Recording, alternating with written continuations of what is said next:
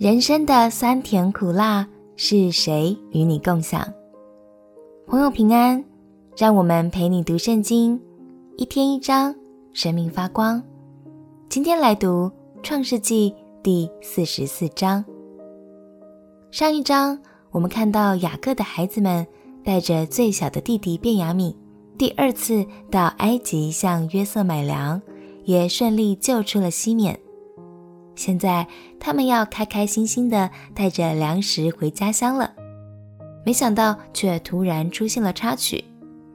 原来这一切都不是意外，而是约瑟给哥哥们的最后一个考验。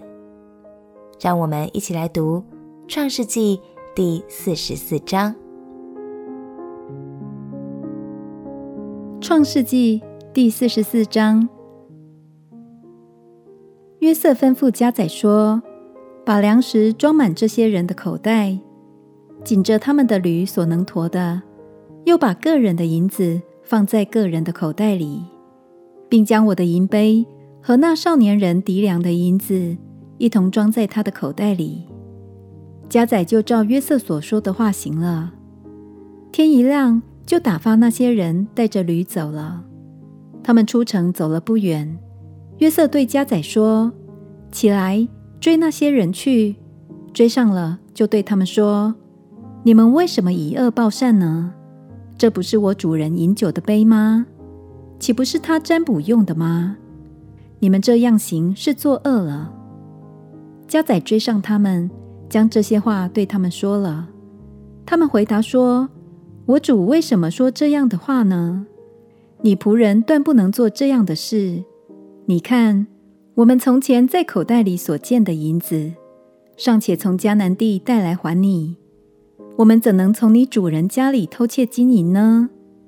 你仆人中无论在谁那里搜出来，就叫他死，我们也做我主的奴仆。家宰说：现在就照你们的话行吧，在谁那里搜出来，谁就做我的奴仆，其余的都没有罪。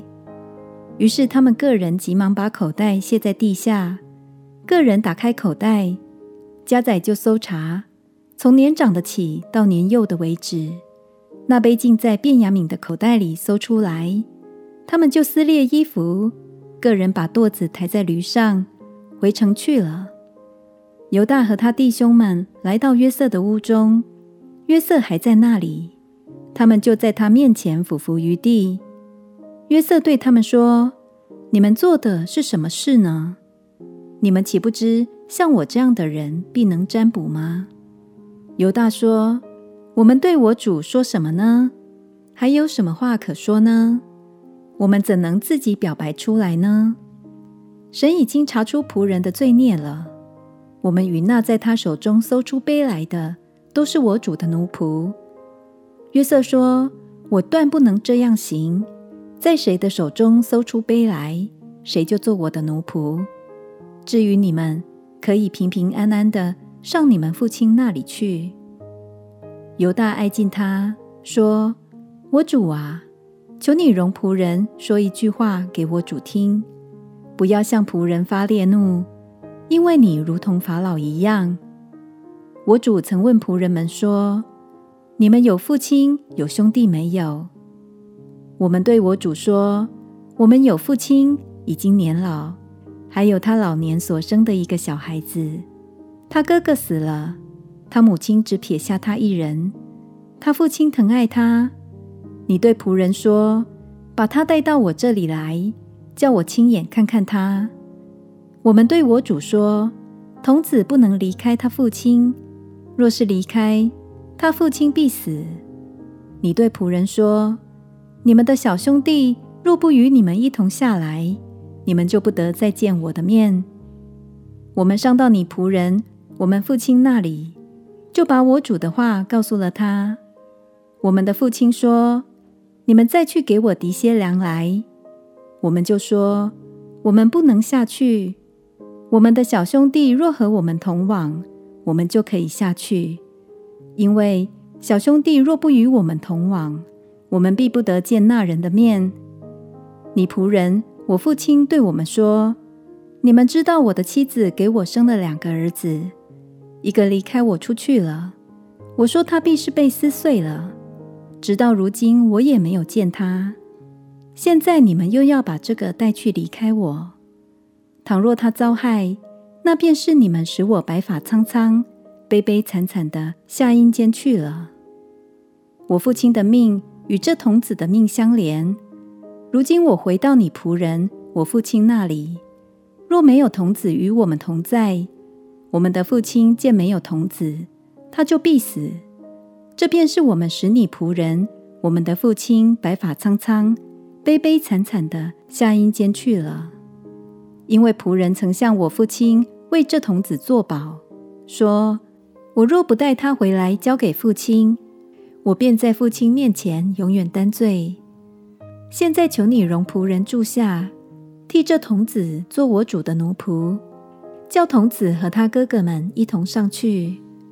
若童子不和我同去，我怎能上去见我父亲呢？恐怕我看见灾祸临到我父亲身上。”亲爱的朋友，犹大愿意为弟弟便雅悯担保牺牲的爱，正是预表了主耶稣做我们的中保，为我们承担了一切的过犯。后来，主耶稣就是从犹大支派所生，而犹大支派也和便雅悯支派互相扶持。